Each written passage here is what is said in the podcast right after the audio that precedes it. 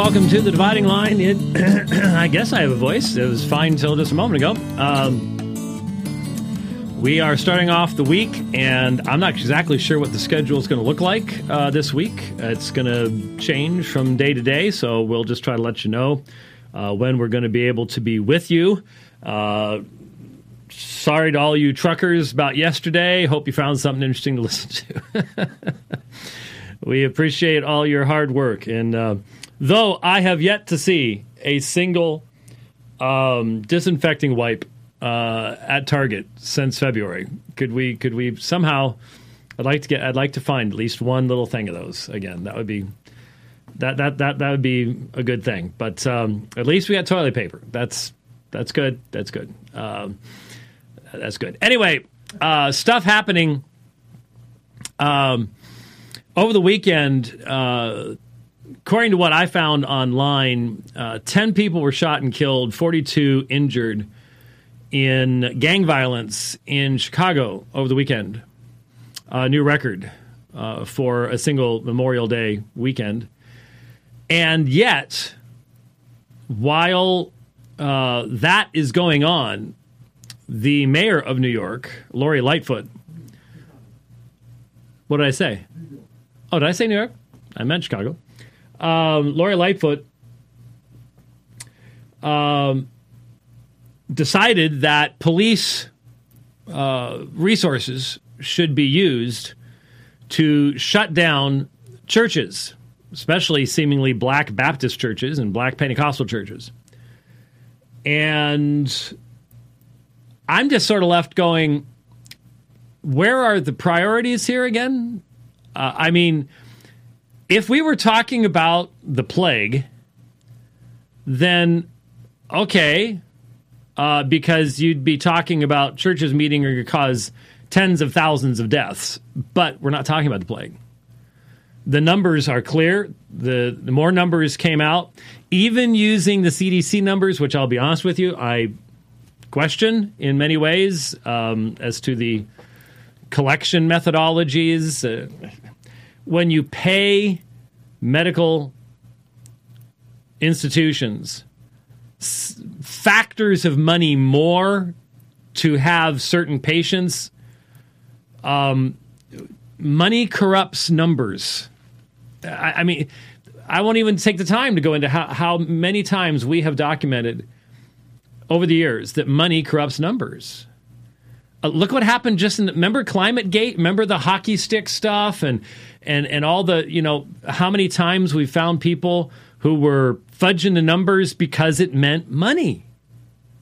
So anyway even using the cdc numbers if you don't live in literally a few square miles in central new york out onto the island down toward new jersey if you don't live in that hot zone and if you're under 50 and don't live in an old folks home, which those two normally go together, though there was that one guy.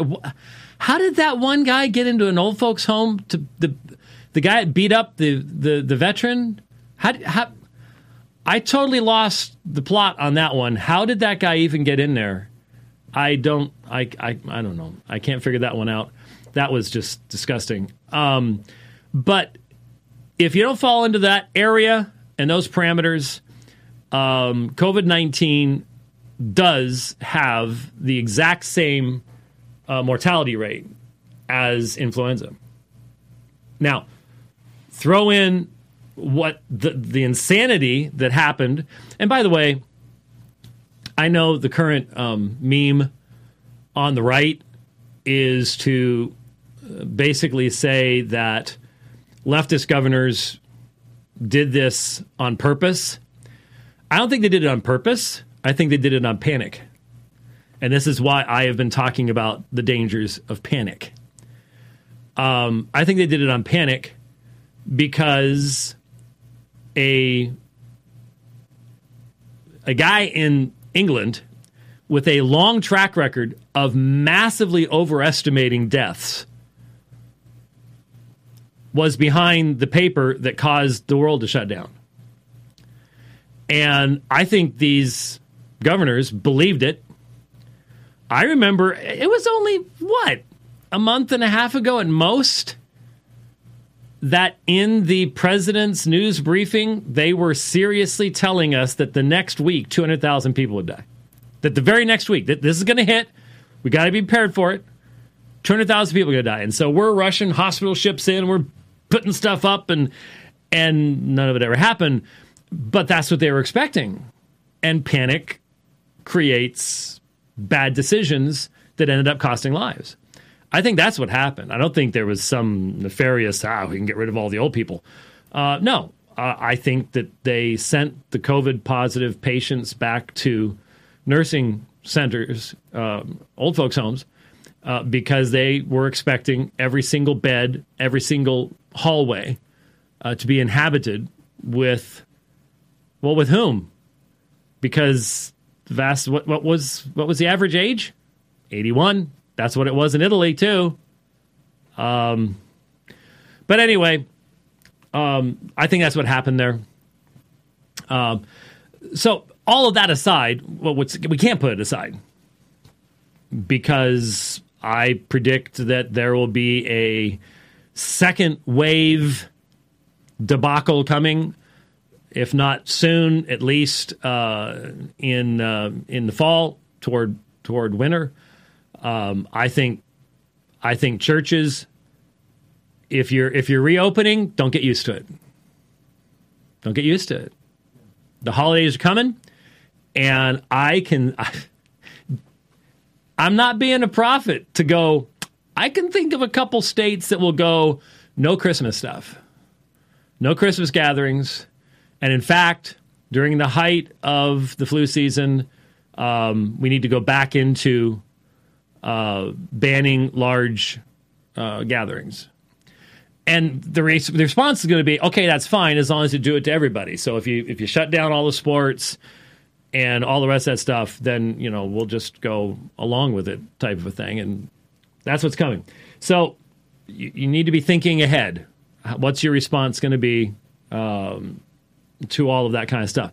All of that is background to if there was if this was the plague, then I can understand why Lori Lightfoot in Chicago would use police resources on the most violent weekend of the year so far uh, to shut down churches instead of trying to suppress the violence that took 10 lives and hospitalized 42 others um, in the gang the gangland gangbangers war that continues in the streets of Chicago. All of that was, believe it or not, background. Wow, seven minutes in. Good, this could take a while. Um, all that was background to a series of tweets that I put up that no one read. No one read. Either that or everybody was scared to say anything about it. But I put up a, an entire thread over the weekend. I think it was Saturday, might have been Friday, may have been Sunday. I don't know, sometime over the weekend. It's a long weekend. And I pointed something out. Lori Lightfoot is a married lesbian. Married, according to the definitions of marriage that have absolutely no meaning. Um, but she's a married lesbian. Now, if there had even been serious, credible rumors that she was a lesbian in 1980, would there have been any doubt? Would there be any doubt whatsoever that that reality would have been central in any discussion of Lori Lightfoot's positions, stances, attitudes toward the church in 1980? Some of you are going, we don't remember 1980. I, I get it. I understand.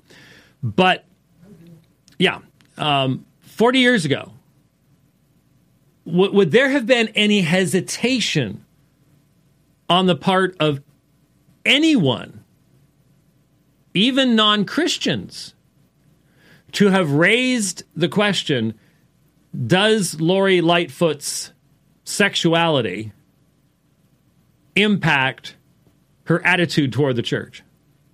In 1980, there, there was no question that would have been on the table, front and center. Yet, in looking at all the articles,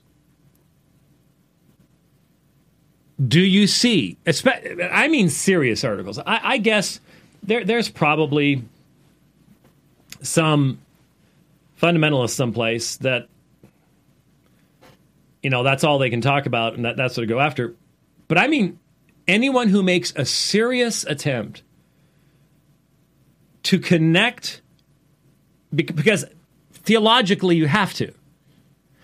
Theologically if romans 1 is central to your anthropology then that particular expression of the suppression of truth will be central to your analysis of an individual's actions and words and attitudes, the formation of their worldview.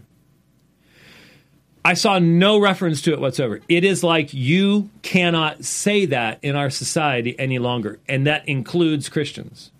Christians are not allowed to point out that if there is that settled level of rebellion, settled to the point where you will take the Christian God ordained state of marriage, and this is this would be true of Pete Buttigieg too, by the way. You will take that, redefine it, and rebel against the norms that God has established. You can't talk about that. You you you, you cannot connect that to the rest of a person's worldview. Not in our not in our land any longer, and not even in the church. As Christians, we have to. You're going to have an incomplete, incoherent biblical analysis of why somebody is doing what they're doing. But we can't we can't talk about it. We just are not allowed to do it. And it really struck me over this, this weekend as I saw the behavior going on there in Chicago in light of what was also and it's interesting I I hadn't looked at the shooting stuff. It just so happened that in at least one of the articles that I was looking at because it came from Chicago over on the side it's it's in the sidebar, you know. Uh, and you're like that's current. That's at the same time you're sending. You've got police squad cars um, roping parking off so that people can't get to churches and stuff like that. While a few blocks away, the bullets are flying. And it's like, where do you get priorities like that? Well, there may be other things behind that. You see, we're not allowed to. You're not allowed to. No, no, no, no, no. We we've normalized this now, and so biblical parameters don't. No, no, you can't. Mm-mm. Society won't accept that, so you can't go there. You can't go there. That's all there is to it. And I posted a thread on that. I don't.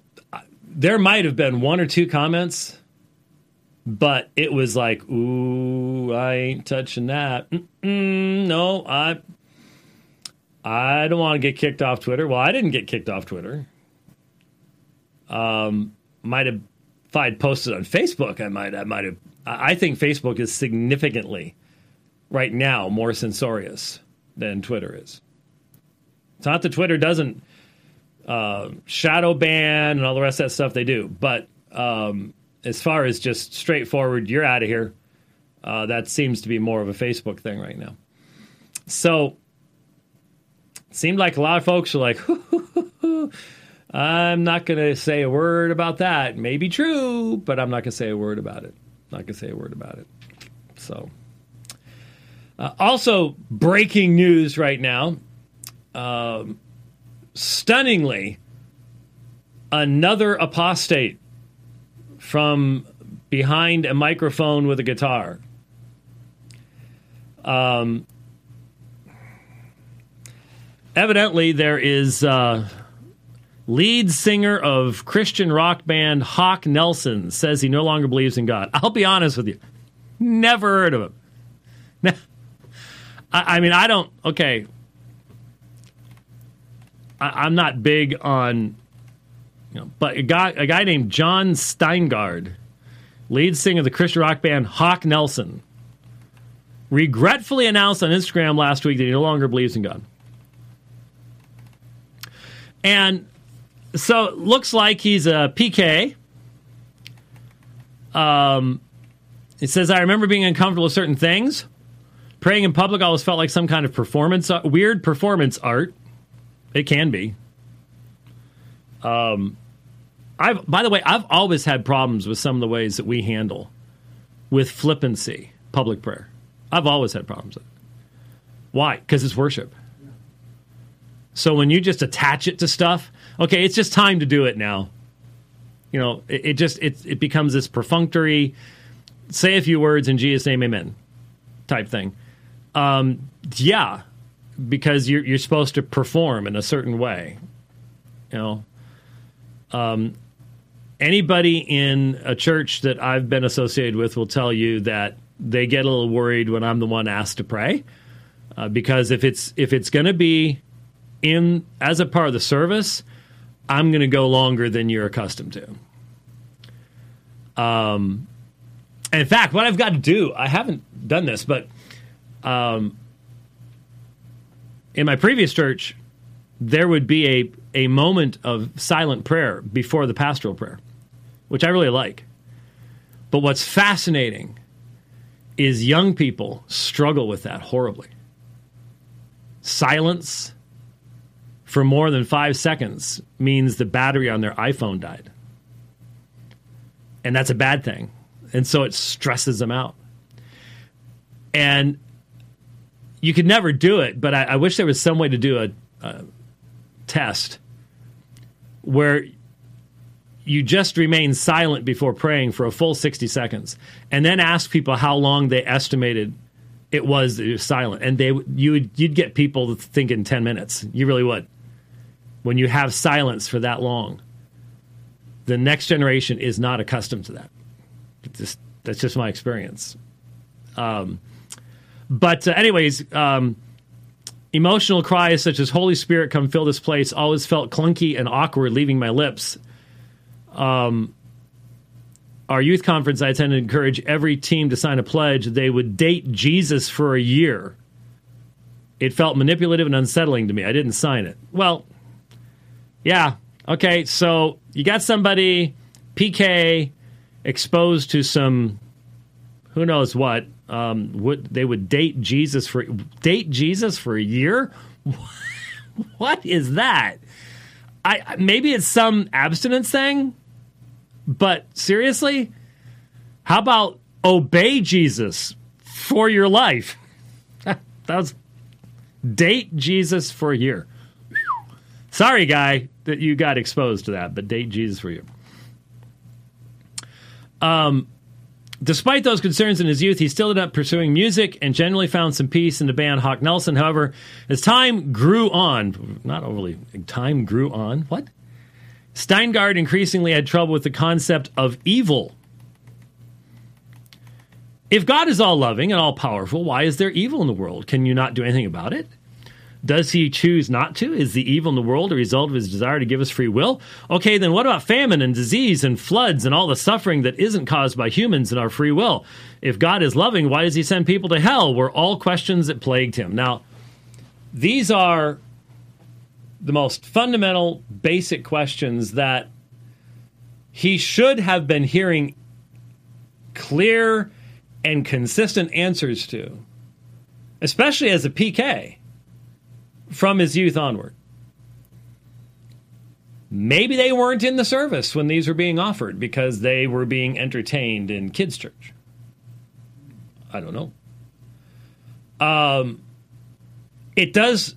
Whenever I hear anyone saying things, that my first my first question is, and so, having missed the numerous sermons on this subject, unless he was in a church where there was just no verse by verse exposition, nothing. If so, that explains all of this. Um, the reason you didn't go to your elders was exactly what again? Because you, you, see, uh, is the evil in the world a result of his desire to, gi- to give us free will? Yeah. It, it doesn't take the atheist too much to see through all this worship of free will on the part of so many in the church. And it certainly leaves you with a rather impotent God who has a desire to give you free will. Every time I hear that, I can't help but think of the Doctrine and Covenants. You know, well, this is this is God's purpose. Mankind is the centrality of God's purpose, rather than God being the centrality of man's purpose. It's just it's just upside down and backwards and, and everything else in the process. Um, but okay, let's say you let's say because he's a Christian musician, he doesn't get to go to church very often, which doesn't make much sense. And if that's the case, that should tell you a little something about that kind of ministry. Um, then you're saying there aren't billions of hours worth of resources online, even like important, serious books that maybe were even written, I don't know, 500 years ago that address all these things in depth? It, it does make you wonder. Steingard then attacked what he felt were contradictions between the Old and New Testament. Listen to this. Why does God seem so bleep off in most of the Old Testament, and then all of a sudden he's a loving father in the New Testament? Okay, right there. There's two possibilities. Either this is the I'm a convert, so I'm going to grossly misrepresent my former faith syndrome, which you see all the time, or this is some poor guy that got stuck up in front of people to perform because he had a good voice and could play the guitar well, and then never got the most basic foundational Christian education that the the kids in a good solid church get and they get it early on. Because this is as soon as you hear this you know you're you're talking to someone who has minimal exposure to any serious theological training whatsoever um, why does he say not to kill, but then instruct Israel to turn around and kill men and women and children to take the promised land? Um, because this was judgment upon them for their sin. Remember this flood thing, you know? Uh, yeah. So the the objections are are all the standard stuff that there are 20 books that I can tell this gentleman never read and had no desire to read um, in in the process. Um, so we shouldn't at all be surprised by these things. And I've been saying for a long time, tsunami of apostasy. As the society, as as the cost of being a professed disciple of Jesus increases, those who are false disciples will refuse to pay the cost. When you're in a society where there's not a great cost, then you will have a far greater percentage of people that'll go along because, hey, I I would imagine he's been able to pay the bills singing the songs. Um, but once that tipping point is reached, things change. Things change. Um, it's interesting. Most of these famous apostates, when they're given the opportunity of actually talking to someone who would have answers to their questions, they're just not interested. They're just not interested. Just gotta. We're, we're still we're still still good. Whenever I hear that UPS going click click down there, it's like, hmm. I didn't see the lights flicker. No. Oh. That's not good.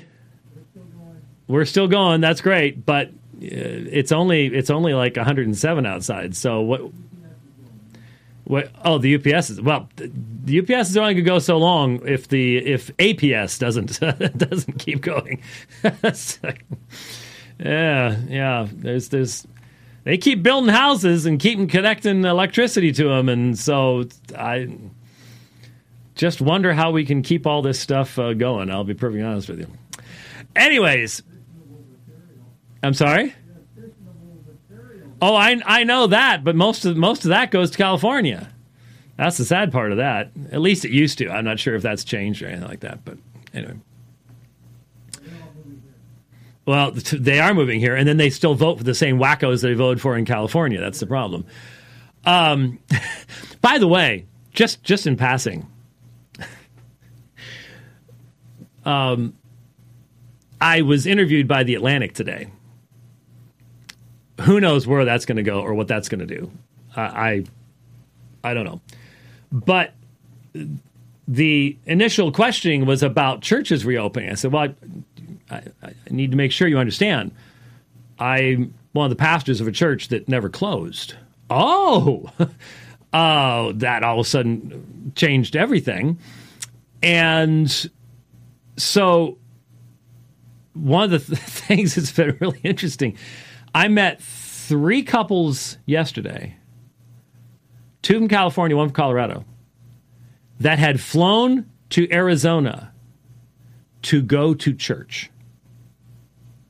That's why they came. They knew Apologia was open, and they flew here to go to church. And then they were going back on Monday.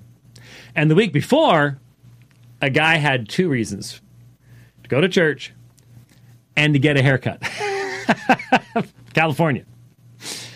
and so it's like, and you know, the first thing I said to the guy from California was, strange times we live in, isn't it? That you would actually get on a plane and fly to Phoenix, Arizona to go to church and get a haircut. Now, he did not get a haircut during church. I just want to make sure everyone understands that this is not a service that we have started offering, you know, in the back. A uh, little trim, little little off top, little, you know. No. Well, okay, that would be beard trimming. Uh, that yeah, Rich was saying definitely not in that church. Uh, it's like no, that it's not like there's a bunch of people with long hair off the top of their head. Uh, beards, there are a few beards, but I notice as the hot weather is coming in, a lot of those are getting a little bit of a trim as well. Because uh, trust me, that's a you notice my beard is gone and my goatee is rather rather short because uh, once that temperature starts regularly topping uh, hundreds, it could be 100. Are they t- still talking 112? They drop it down to 111 the next couple days. That's only 109. Oh, that's that's a, that's disappointing. Back in the 90s next week for a while, so I'm I'm happy about that. But um, anyway, how did I? I just found it really interesting. What what days we live in that you have folks come up to you and we're from Colorado, we're from California, and we we flew down to go to church. And it's like, okay, well, I'm glad you all knew that we were here, and hope hope that was a blessing. Um, uh, we're finishing up a series on Philippians, and then you know Jeff's got some work left to do in Matthew 24. To be honest with you, he's not done there. Um, I still got some questions for him uh, in in that section, so there's going to be some work to do there. But that will eventually finish, and uh, so we've been talking about other things. I'm going to be doing. It's going to be a lot of work, but I'm going to be. I did a series on the Lord's Supper, so I need to do a series on baptism as well. So that always is a a um, controversial subject to address. All right, get a deep seat in the saddle uh, because I I need this particular element of our study in the general response to Dr. Ken Wilson's dissertation is valuable across a broad spectrum. What we're going to be talking about today and that is we are going to specifically focus in upon Gnosticism. Now, as you know, Gnosticism is a term that is bantied about constantly.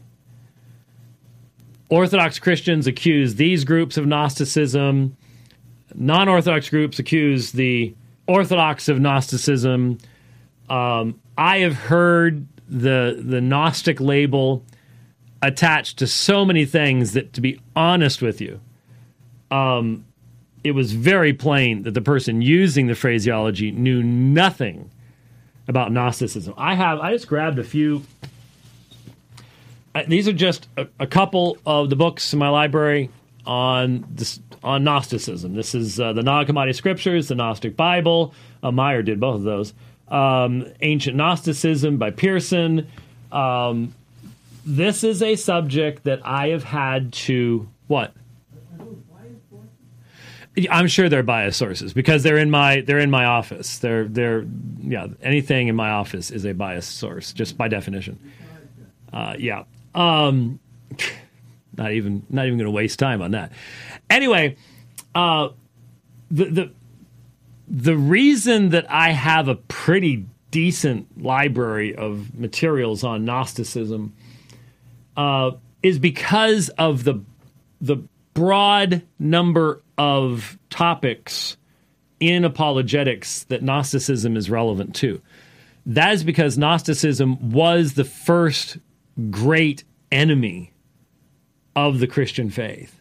In fact, I've become convinced, absolutely convinced, and this is this is a this is not a perspective that you would. I, I'm going to be in the minority in what I'm about to say. I'm just letting you know ahead of time but I want you to hear what I'm saying so you can evaluate it for yourself.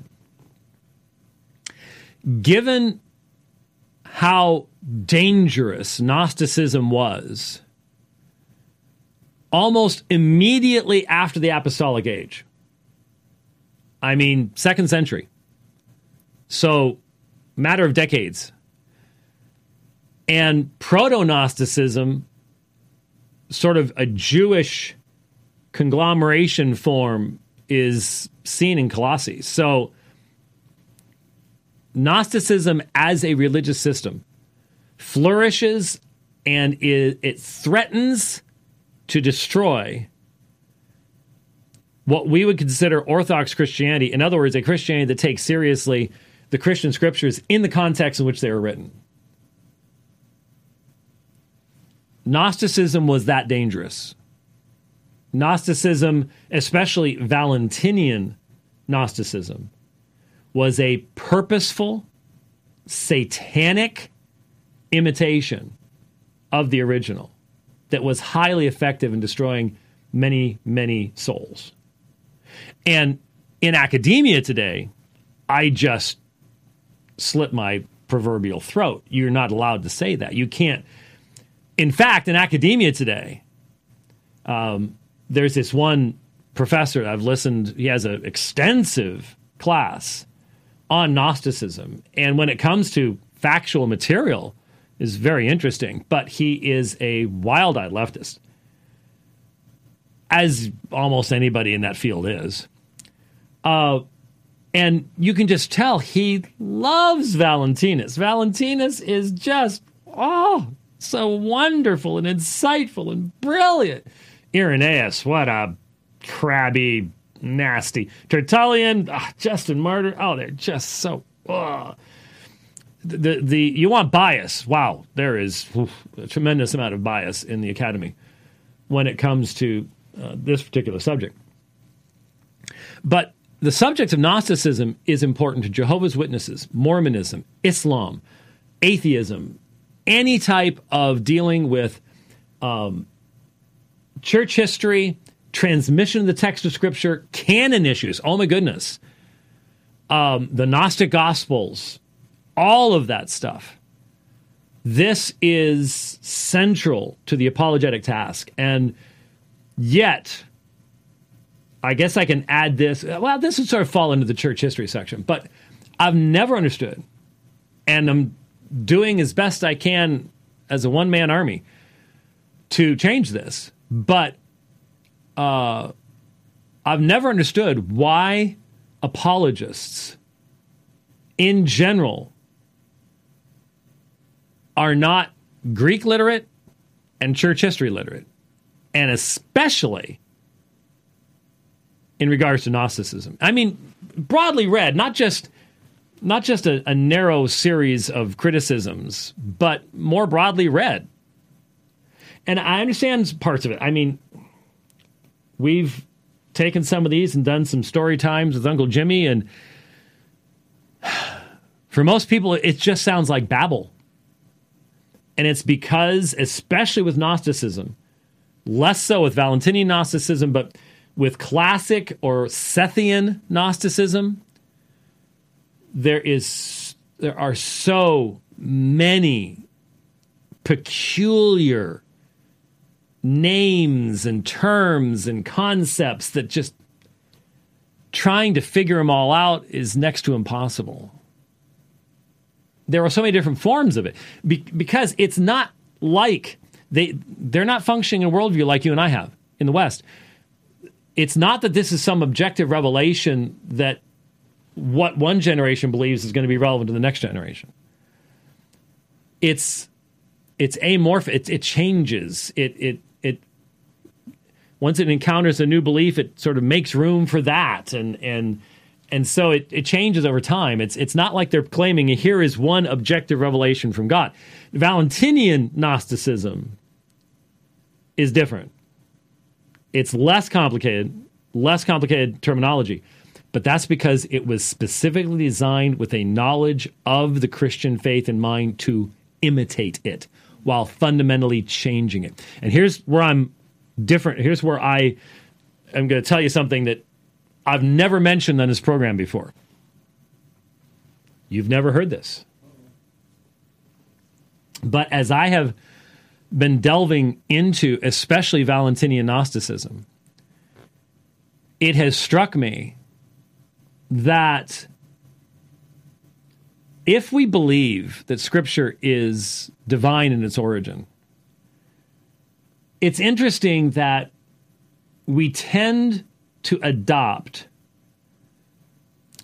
the mindset that while the Tanakh, the Torah, Nevi'im, Ketuvim, the Old Testament scriptures, the old the Hebrew scriptures, while the Tanakh can have a supernatural character to it that allows it to contain divine prophecy of the coming of the Messiah. When it comes to the New Testament, well, the New Testament's different. And while the New Testament can give us end times stuff, and for a lot of people, that's Matthew 24. That's all of Revelation. That's some stuff at Thess- Thessalonians. Um, and that's all that's all futuristic. But it's futuristic in such a way that the early church is never envisioned in the New Testament scriptures. In other words, part of this is because we're moderns and we're living 2,000 years later. We're looking back at it and we want these words to be all about us. Okay? Uh, I was raised with that. The, the books that I read, Late Great Planet Earth and stuff like that, instilled in your thinking the idea that what I'm reading, especially when you read the book of Revelation, is all yet future, and we get to look at modern events and figure out what that's going to be. And so wasps with a man's head that looks like an Apache helicopter. And so voila. Um, voila, I know. Um, I just like messing with people. Anyway, so that, that becomes ingrained in our thinking. And the result is that basically the first, second, third, fourth generations of the early church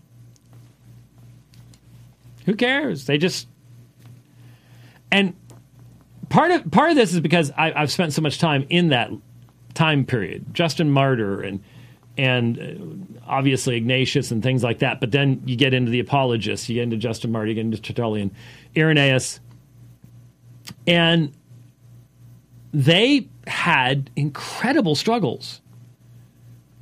They really had incredible struggles. And basically, we just go, God just left them on their own. There's, there's nothing in the text of Scripture that would be relevant to them. There is in the Old Testament. Once you get the New Testament, there's nothing that's relevant until a future application, even from our own perspective.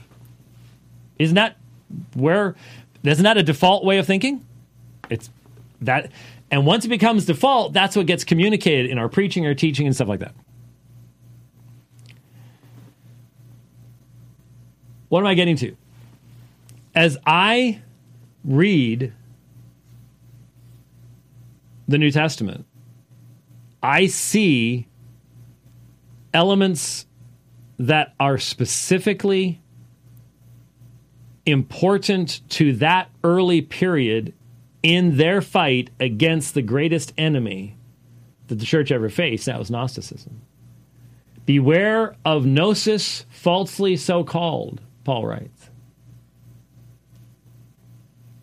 And you see, the way I was trained in seminary, that would be primarily seen as evidence of a late date for the writings to Timothy, or minimally a very early presence of some form of proto Gnosticism. But you weren't even allowed, it doesn't even enter into the commentaries to allow a supernatural element in Scripture that would give foundation to the early church to survive the onslaught. And doesn't it make sense that that's exactly when the enemy would attack and would attack in the most vociferous and ferocious of ways? Before you have a completed canon, before you have the foundation to be able to. I mean, Gnosticism in its full form is not much of a threat today. But why isn't it? It's because we stand on the shoulders of giants. We have definitions that allow us to see the consistency of Scripture. They didn't have that in those first decades. It's easy for us to go, eh, okay, yeah, you know, the the one and then emanations and eons and oh this is but in that day they didn't have the kind of background that you and I have and so we're allowed a certain level of supernaturalism from the Old Testament into its fulfillment in the New. But no one ever goes, I wonder if God placed in the scriptures a body of truth that was specifically designed to guard that faith in that early period of time. I think he did. I think what we have in Colossians, I think what we have in Paul's warnings to Timothy, I think what we have in First John are phrased in such a way that they become directly relevant to a threat that the church was not yet facing in its fullest form, the form that it would face in the second and third centuries. And I just simply ask the question why couldn't God do that? Because in essence, you're not even, that's not even a part of the discussion. Instead, that's used by the by someone who approaches scripture as if it's not divine, as if it's a product of human writing as evidence of much later or origination, and therefore, you know, Paul didn't write that, and it came about later on, and that's why in the um, late 1800s, especially in the German schools, it was just a given that John was written around 170, 180. You know, that's well after the rise of Gnosticism. And so, oh, okay, that, that's obviously a response to this type of stuff. Uh, but I think a lot of even believing evangelicals that would not have otherwise a foundational reason to uh, not think this way. We just we just don't think this way. We don't we don't look at it in that way. So as I've especially been looking at Valentinian Gnosticism, wow. Um, like I said, I've been listening to this leftist, leftist liberal, and he's just he. You can tell he just loathes to have to say that Irenaeus identified these as doctrines of demons. You know why? Because Irenaeus was right. Irenaeus was spot on. And in fact, the more you learn about it, the more you realize these guys were not overstating things at all.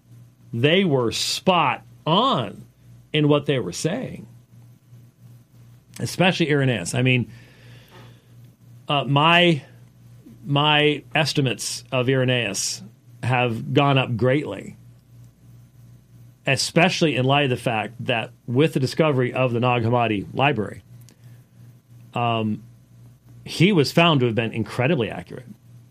Incredibly accurate in what he described. And given the multifaceted nature, it's hard to describe something that is so has so much variation and so many different flavors of it.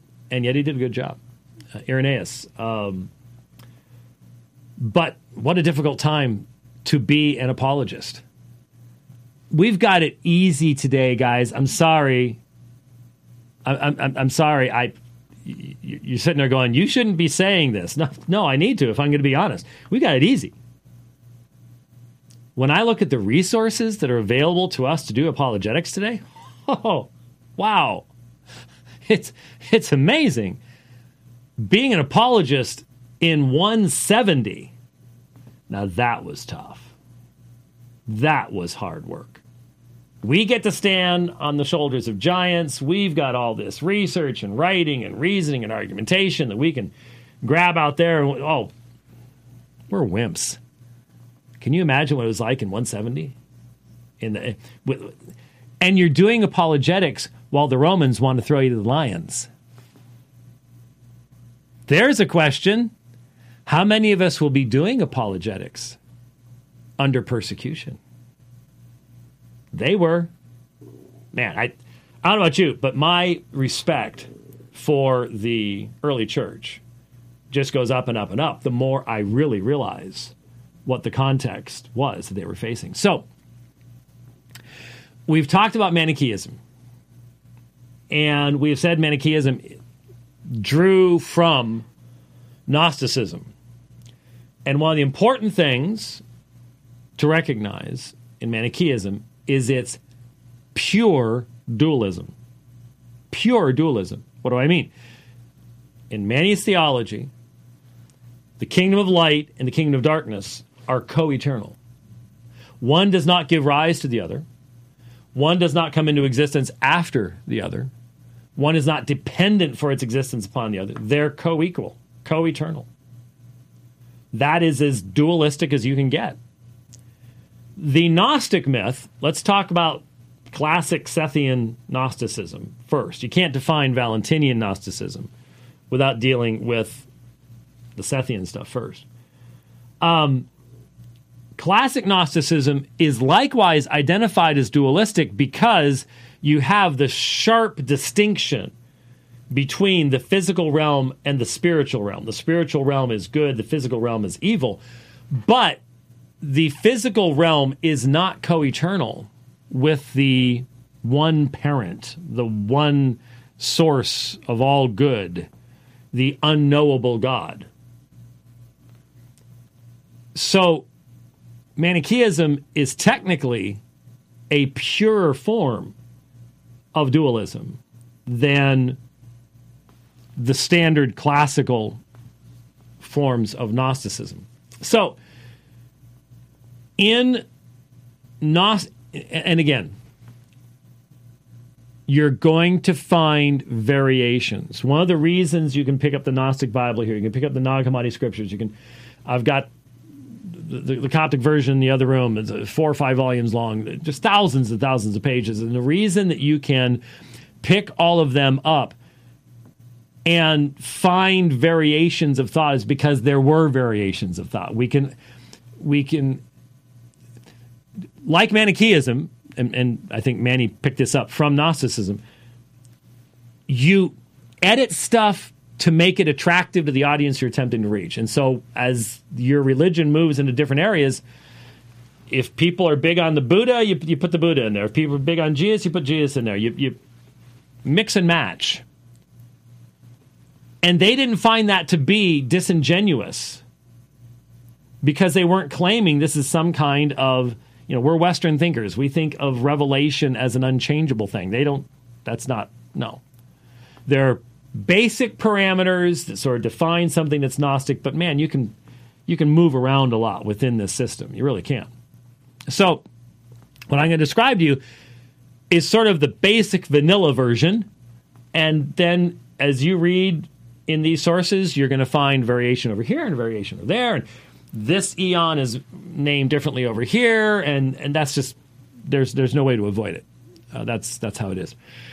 So in Gnosticism, you have not a personal, self existent deity as you have in Christianity. That's not what you have. You have an unknowable, divine purity of thought. The one parent, there's a, there's a, all through Gnostic thought, there is a male female interplay. There's an androgynous concept. There is the idea, if you've remember when we read years ago, we read the Gospel of Thomas. It's probably something we do every like two years. But read the Gospel of Thomas in section 114. Peter says, Jesus, make Mary depart from this, for women are not uh, worthy of the kingdom of God. And Jesus says, Don't worry yourself about it. I will make Mary into a man. And we're all like, wow, that's really weird. That's because it comes from Gnosticism, and all men are women too. In other words, the physical has a spiritual angelic male counterpart. And salvation is the reuniting of the male and the female into one. So there was no death until Eve was formed because Eve is taken out of Adam. And so there's a separation of the male and female. And that's wrong. Shouldn't be that way. So salvation's those coming back together again. Who knew? But that male aspect is angelic, spiritual.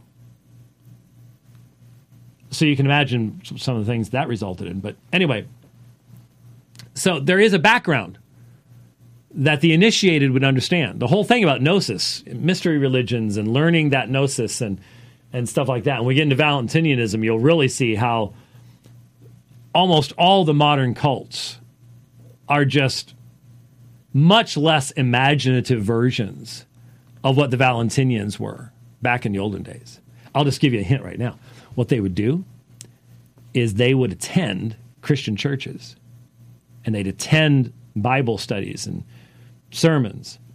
And then they'd find what looked like one promising non Valentinian. And then again, the conversation. That was a really interesting conversation about the resurrection of Jesus. But you know, there's more to understand about the resurrection of Jesus. Would you like to come to a, a meeting where we do some in depth Bible study about this? And that's how they operated, that's how they spread. That's why the bishops were, were like, you have to you have to learn to identify these people and see where they're coming from because they would act like plain old Christians.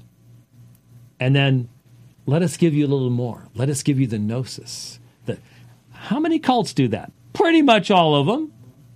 That's how they operate today. And that's how Valentinus started. That's how Valentinianism operated. So, anyway, back to classic Sethian uh, Gnosticism. So you have this divine being there isn't an emphasis upon self existence over against creation because remember, this divine being creates nothing. This divine being emanates. So there is an act of contemplation on the part of the one that results in what's called thought. Now, here's, here's one of the problems you have technical terms that are used of all these eons. Then, in depending on who you're talking to, you'll have some that have eight inner eons, and then ten, and then twelve, a total of thirty, and then some have just a ten and a twelve, and then they'll have different names for the same eons, even though they're talking about the same thing. Um, it is just so outrageous, and part of this is because we only have fragmentary sources. I mean, with the, with the discovery of Nag Hammadi, yeah, all of a sudden we got a whole whole bunch more, but there isn't 100% unanimous understanding of even how to interpret everything that's been discovered from Nag Hammadi. So, again, I can just only give you the bare bones because it just it it gets too complicated once you start trying to cover all the different schools and all the different variations. But this first emanation, this first thought, this first contemplation is sometimes called the mother thought and very often this is this is the one key that really identifies classic Sethian um, Gnosticism, the Barbelo, the Barbelo. And so this is an emanation. It's not we we we err when we try to cram this into Christian categories of a divine being choosing to act and creating. No.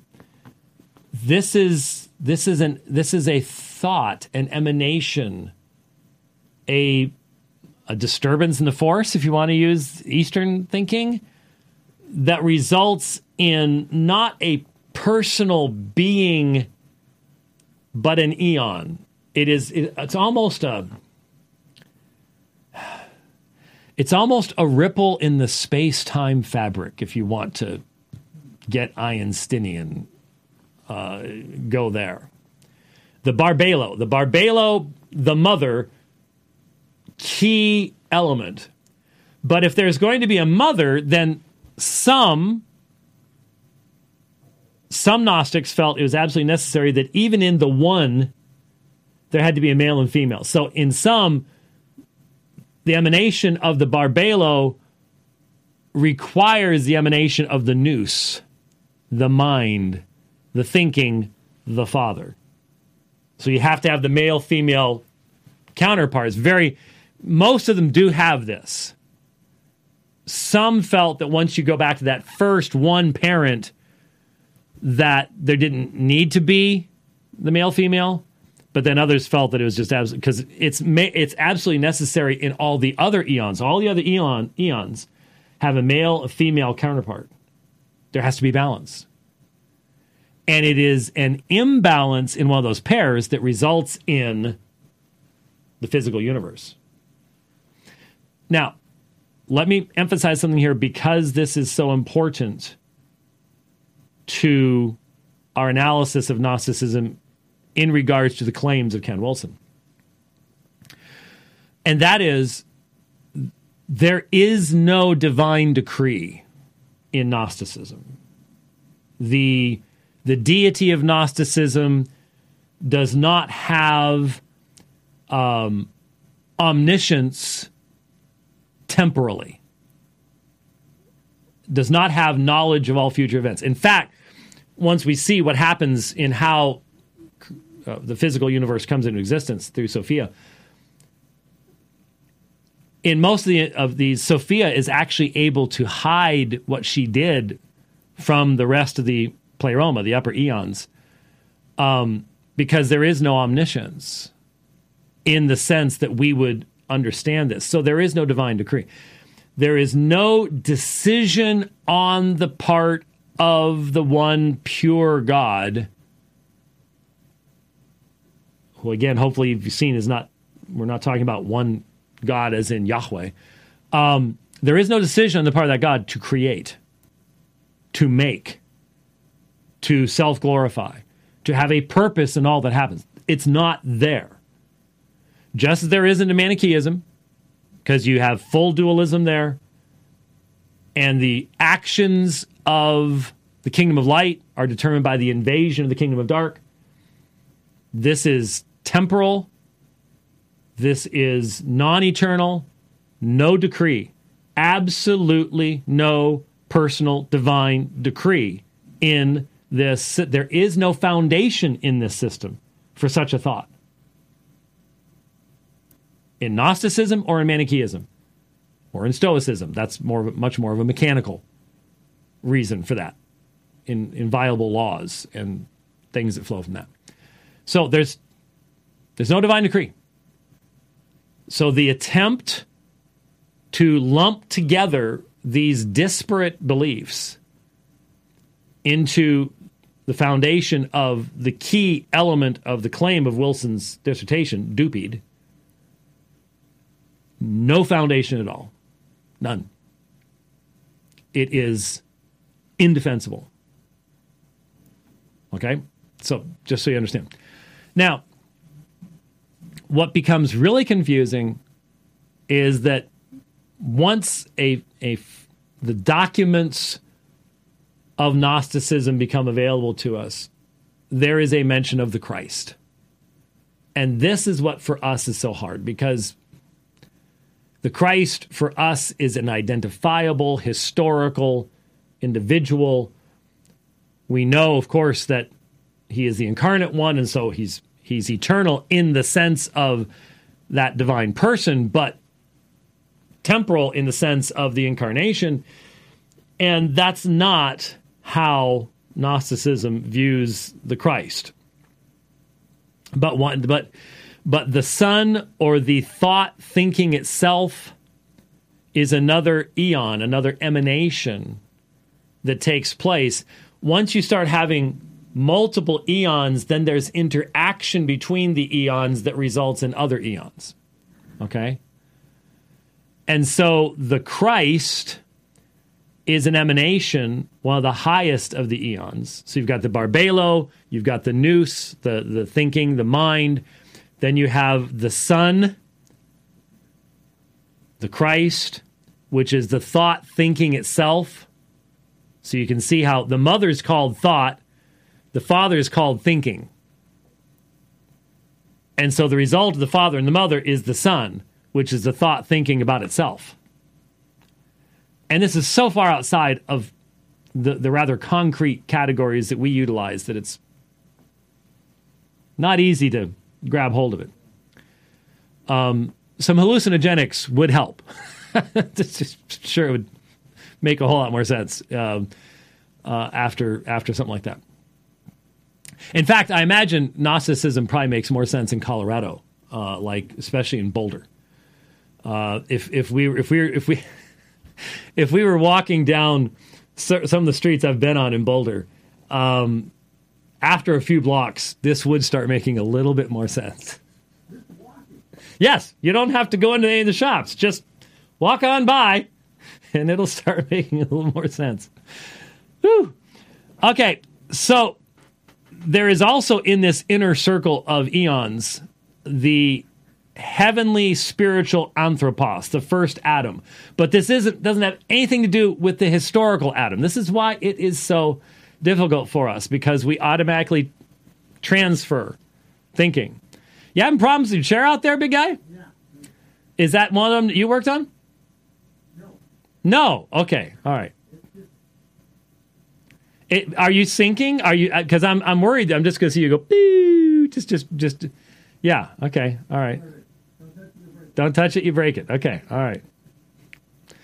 Just watching him, you know, going up and down, and he runs out that way with the chair, and he comes back, and it's it's like I'm supposed to be teaching here, and this is tough stuff, and I've got got, got you know. Again, the stuff that goes on through the window, you don't understand. You cannot possibly understand.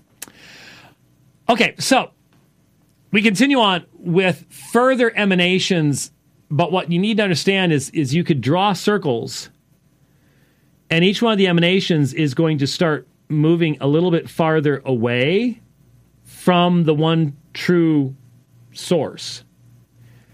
And so there there is a thinking that the farther you get away from the one true source, there is a degradation, um, a, a, diminishment of how closely related you are to that one. So the Barbelo, very, very close. But then these thoughts get so, so, so, you have four lights and then there's 12 eons. Let me just give you some of them. Uh, the Daveithai, love, understanding, idea, Oriel, memory, afterthought, perception, Eleth, peace, perfection, Armazel, truth, grace, form.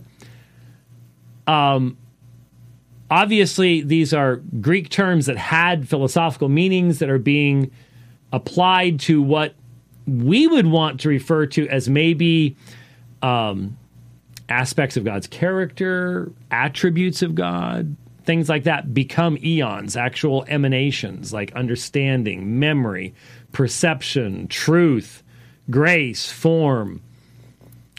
But what's important is that the final, sometimes called the lowest, sometimes called the youngest of the eons in, they're called the upper eons in the pleroma, pleroma, the fullness. Remember, in Paul, that's the term he uses.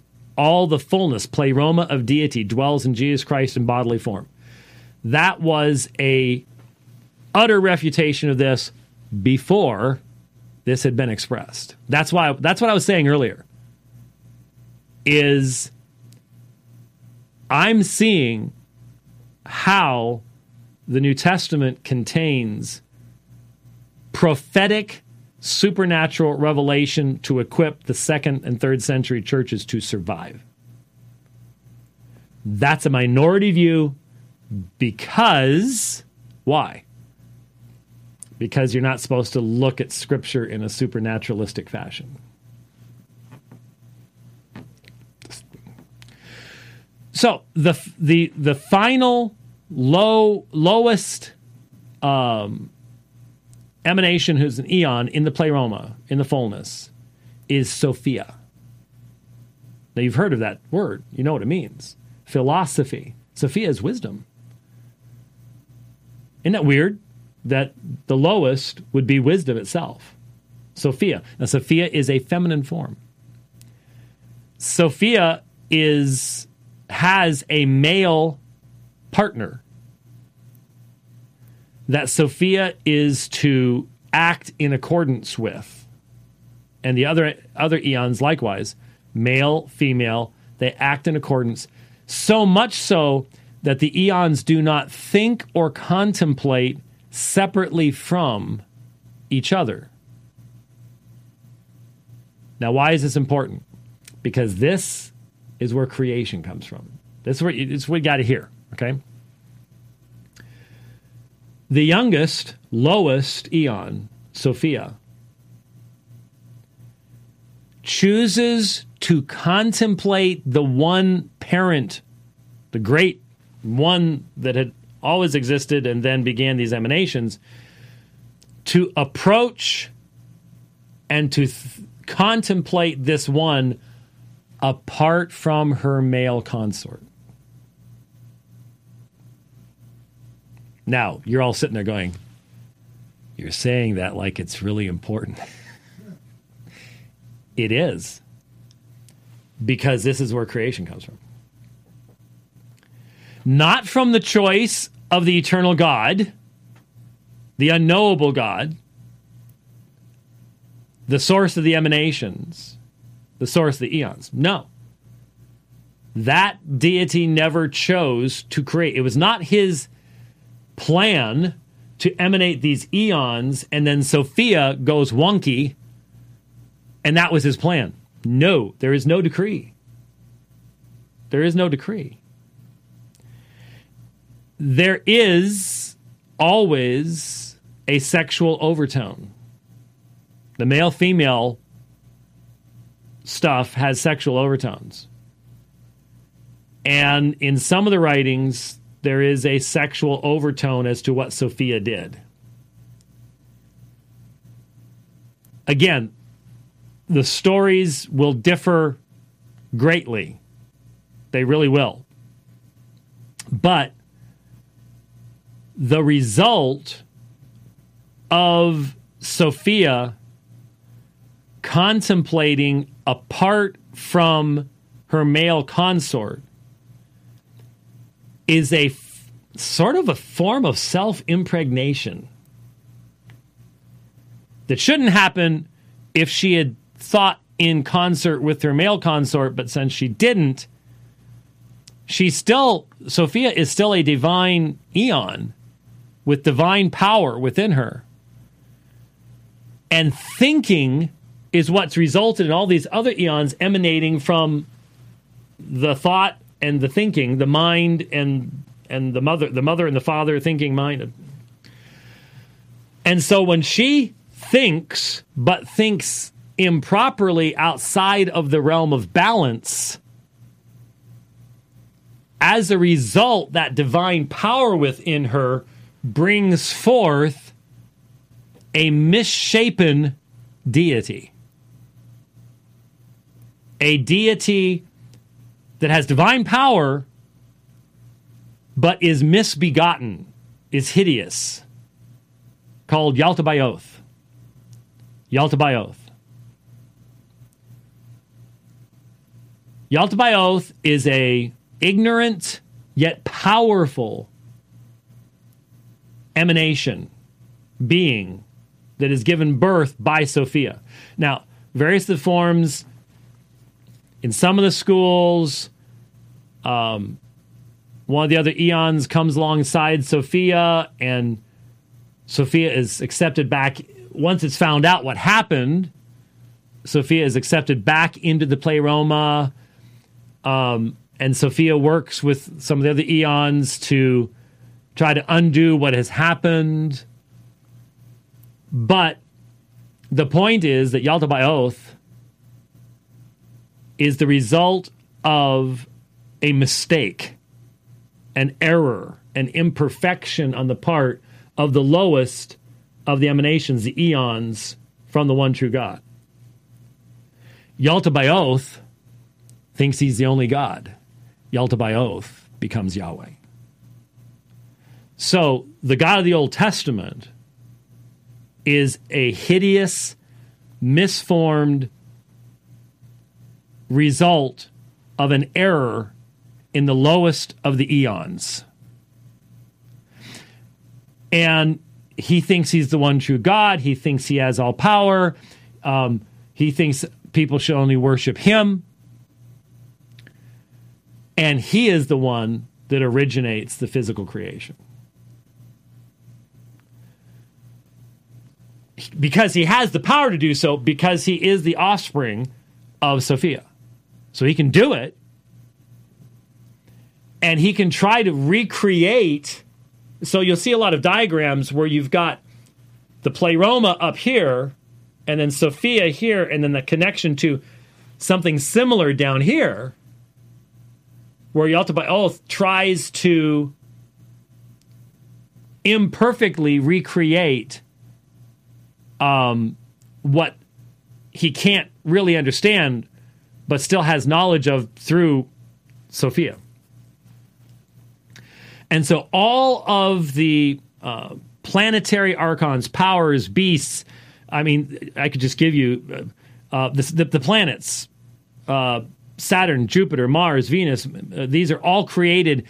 And of course, they're all connected with powers because, like I said, I think on the last program on Friday, astrology and issues like that, central to all of this. All of this.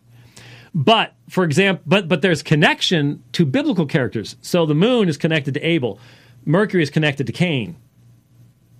You start bringing in Mosaic pat- categories. But the Mosaic God, Moses was deceived by Yaltabaoth. Moses was worshiping the misshapen deity. Okay?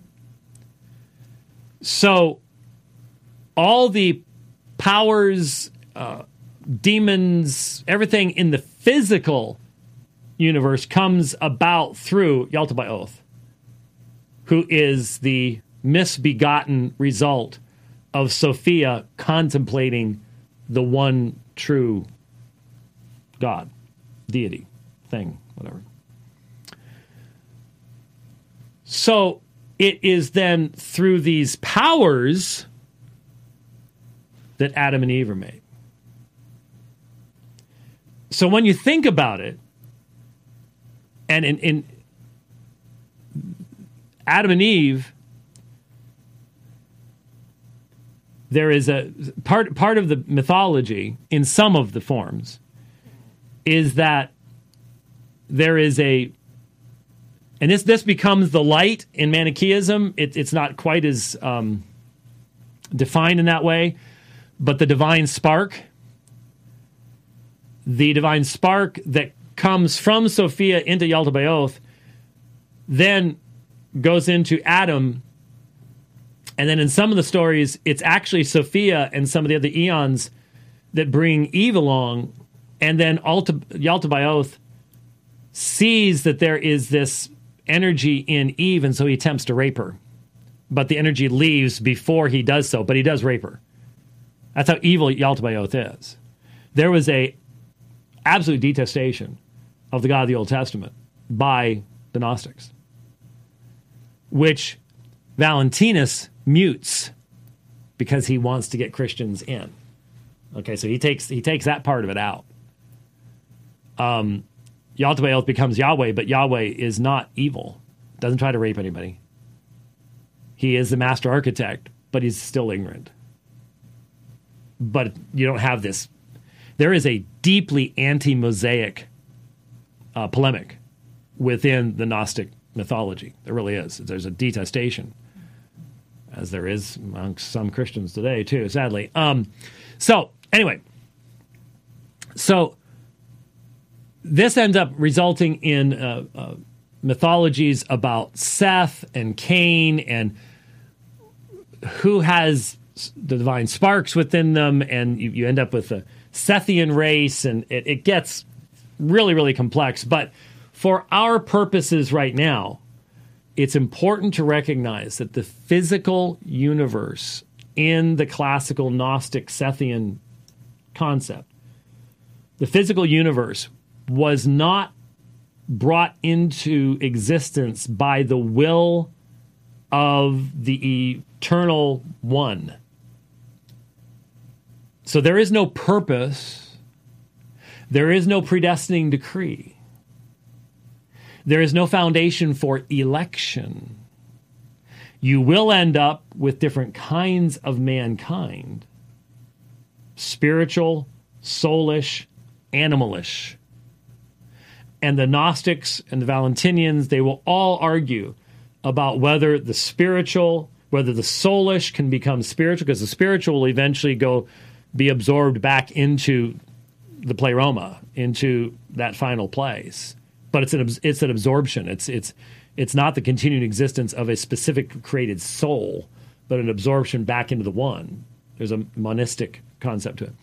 But there's an argument about whether a soulish one can become a spiritual one, or whether the, there are some people who actually had the idea in the eschatology of Gnosticism. Can't believe I'm talking about the eschatology of Gnosticism, um, where the soulish ones would have the opportunity of living with Yaltabaoth. Well, in Val- Valentinianism, they would be living not with Yalta but they would be living with Yahweh because he sort of gets to continue living because I guess he thinks he's still the one true God, but never in the pleroma, in the in the fullness, but in the lower sphere.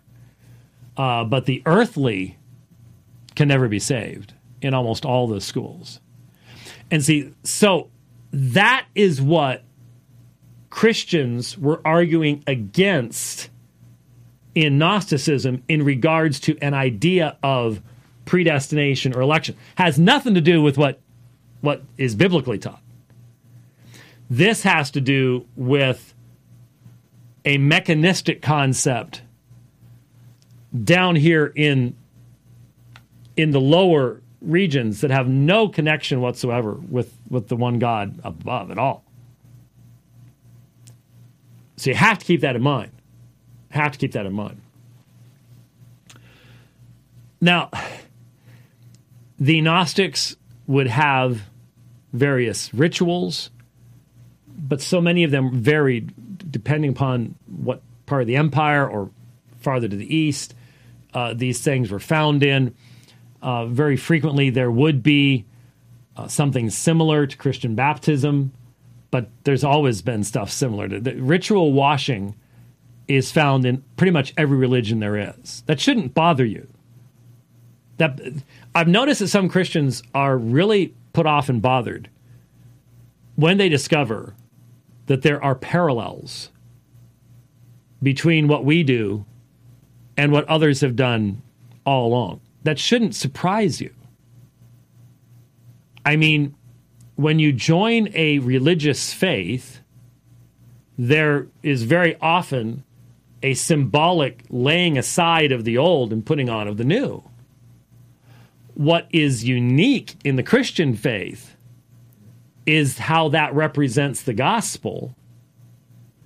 And the gospel is absolutely unique. That's why all this zeitgeist stuff and all this stupidity about trying to draw parallels to Manichees or Gnostics or whatever else c- completely misses the reality that what is fundamentally, foundationally definitional of the Christian faith is one true God, personal and self sustaining, who creates all things and all things are dependent upon him. Not that came out of creation, not that not that was influenced by creation to do something. No, we're talking about absolute monotheism, that personal God glorifying himself by entering into his own creation. This is what where the Trinity becomes central to these things. Um, and providing the full price of redemption by union with himself. No one, no. Any little part of that, you can try to draw a parallel to something out here. It's the whole that is unique, not the little parts that go into it. Because we're human beings, we live in this world. There's only so many unique things we can do. You know, you got to you got to keep breathing. You can't have a ritual that involves spending 10 hours underwater. Doesn't work, okay? just that's, that's not where we live. So, there are going to be areas where you can make inappropriate, non helpful, deceptive connections between systems, which is what DUPD is, by the way. But that's also, see, DUPD is just a Christian bad version of the zeitgeist stuff, where you draw connections between various different kinds of religions and Jesus. That's what Ken Wilson did with Calvin and, and, and Augustine is he tries to make completely invalid connections to stuff that should never be connected together. So you don't connect Osiris and Isis and Horus to Jesus' resurrection because there are too many fundamental category errors in the process of doing so. You don't connect Mani's cosmology with the concept of divine decree in Christianity because there are too many fundamental category errors to get over. It's the exact same thing. It's the exact same error, just being made for another purpose. Um, so, as a Christian, you should you should when you see what looks like similarities, you don't just jump to the idea of same source. You ask the question, what is the purpose and what is the context? What is the purpose and what is the context? A ritual cleansing, a baptism, Oh, well, that's found in almost any religion there is. That's true. But did that what did that represent in the other religion? Well, there there can be similarities there too. If it's an initiatory rite, it's this is where I was and this is where I am now. Okay. So what makes Christian baptism unique? It has to picture the gospel. It has to picture union with Christ, the God man, in his death, burial, and resurrection, which actually took place in history and wasn't just some mythological thing. That's why Christian baptism has to have that unique aspect to it. There are some important aspects to that I'm not going to get into right now, but think through them and you'll figure it out. So, when we study church history, we see these things. And what that does for me and what I'm trying to help you to see is that increases my appreciation for what makes the Christian experience utterly unique. But to see where that comes from, you have to have an understanding of the wholeness, the whole fabric of the Christian faith, to see how the incarnation is related to atonement, how it's related to the, the eternal purposes of God and creation itself and to the final state. And it's seeing the big picture. It's growing in the grace and knowledge of our Lord and Savior Jesus Christ. That then increases your appreciation and your confidence in these things.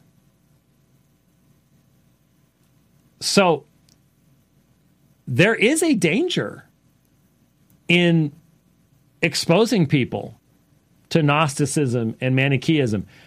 Um, I've said many times debates will result in people leaving Christian churches and joining false religions. And as a result, I, I remember very clearly back when we first started this ministry, there was a lot of people would say, I, I just don't think you should, you know, you just need to leave well enough alone. Leave them alone.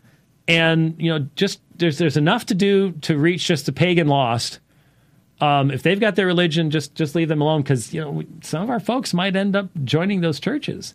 The reality is, yeah, they might. And in fact, they should. Why? Because if they're not true believers, they need to go out from us. And they go out from us for many, many reasons. Normally, it's just the world, constant exposure to the world, but it can be exposure to false religion. It can be, that will happen. It will not happen to the elect. The sheep will not do that, not stay there we can have that confidence. Christ is not going to fail in his in his in his in his work. But the elect will be strengthened in their faith by seeing the beauty and the harmony of their faith in light of these falsehoods and these counterfeits. So in other words, I'm saying you can actually trust the Holy Spirit of God to continue to sanctify Christ's sheep. Because we can. Um, but what I'm saying is, when we look back in history, when we see these things, these things can actually help us to grow in our faith. When we see the terrific struggle that the early church had against these things, and when we understand why, then we can appreciate the bulwarks that we have against these falsehoods. We have a, a we can defend the Old Testament's testimony to monotheism in a way that they struggled to do. We know more about the backgrounds than, than they knew at that point in time. And as popular it is, as it is in liberalism to go, ah, yeah, the Old Testament's henotheistic and blah, blah, blah, blah, blah. No, actually, it's monotheistic and you can defend that. We can see the advantages we have today over where they were then. That should cause us to appreciate them all the more, given that they had so much less than we have, should make us much less judgmental about them and should make us much more thankful for what we ourselves have. And it should then drive us to see, to want to see even more. And this is the illustration I've used forever, but it the beautiful interwoven fabric of divine truth throughout all of Scripture, and then being elucidated as Christ builds his church. And he will continue doing so. He will continue doing so. And isn't it amazing that Irenaeus was taking the time to study the same stuff you and I were just studying, living in a place where, in all probability, he didn't die of natural causes. In all probability, he was martyred. We don't know that for certain. We can't tell, but we know there was severe persecution in that area, in that time period. For most of us, we would be solely, solely focused completely upon survival in this world. Irenaeus was concerned about the survival of those in his flock, their souls, in light of the deception that was being preached by people in that day, Valentinian Gnosticism. Are we concerned about our, our churches, our the people in our in our congregations? Or are we primarily concerned about the events and affairs of this particular life that's around us right now? Some of the questions. So there is a rundown of Gnosticism. I hope you see why it's important. I hope you see why it's relevant in uh, in apologetics. This is not just about the Ken Wilson stuff. It is important to that. We'll make application to that in our summary statement. But I hope you can see this is important to so much else when it comes to the subject of apologetics and how apologetic apologists need to know church history and what was happening at that time. You really, really do. Well, thank you for joining us today. I don't know when we're starting tomorrow. It's either going to be two or three, our time. Um, I've got a really busy morning. I'm doing another solar show tomorrow for homeschool kids from Apologia. Um, that's fun, man. I'm going to tell you that's, and it's so much easier than stargazing because you don't have to. It's normally clear, pretty easy to find the sun in Phoenix. If you can't find the sun in Phoenix, Arizona, you really need to find another thing to be doing with the kids. You really do. Um, but I'll be out there in the East Valley early in the morning. Uh, you gotta let the sun come up some so you can so you can see it. But I'll be doing a solar show for some kids tomorrow. Uh, so we'll probably still be shooting for two. Is, is, that is that good? Let's just say we're gonna go for two, um, and uh, uh, we'll go from there. But thanks for listening. I hope it's been useful today. We'll see you tomorrow. God bless.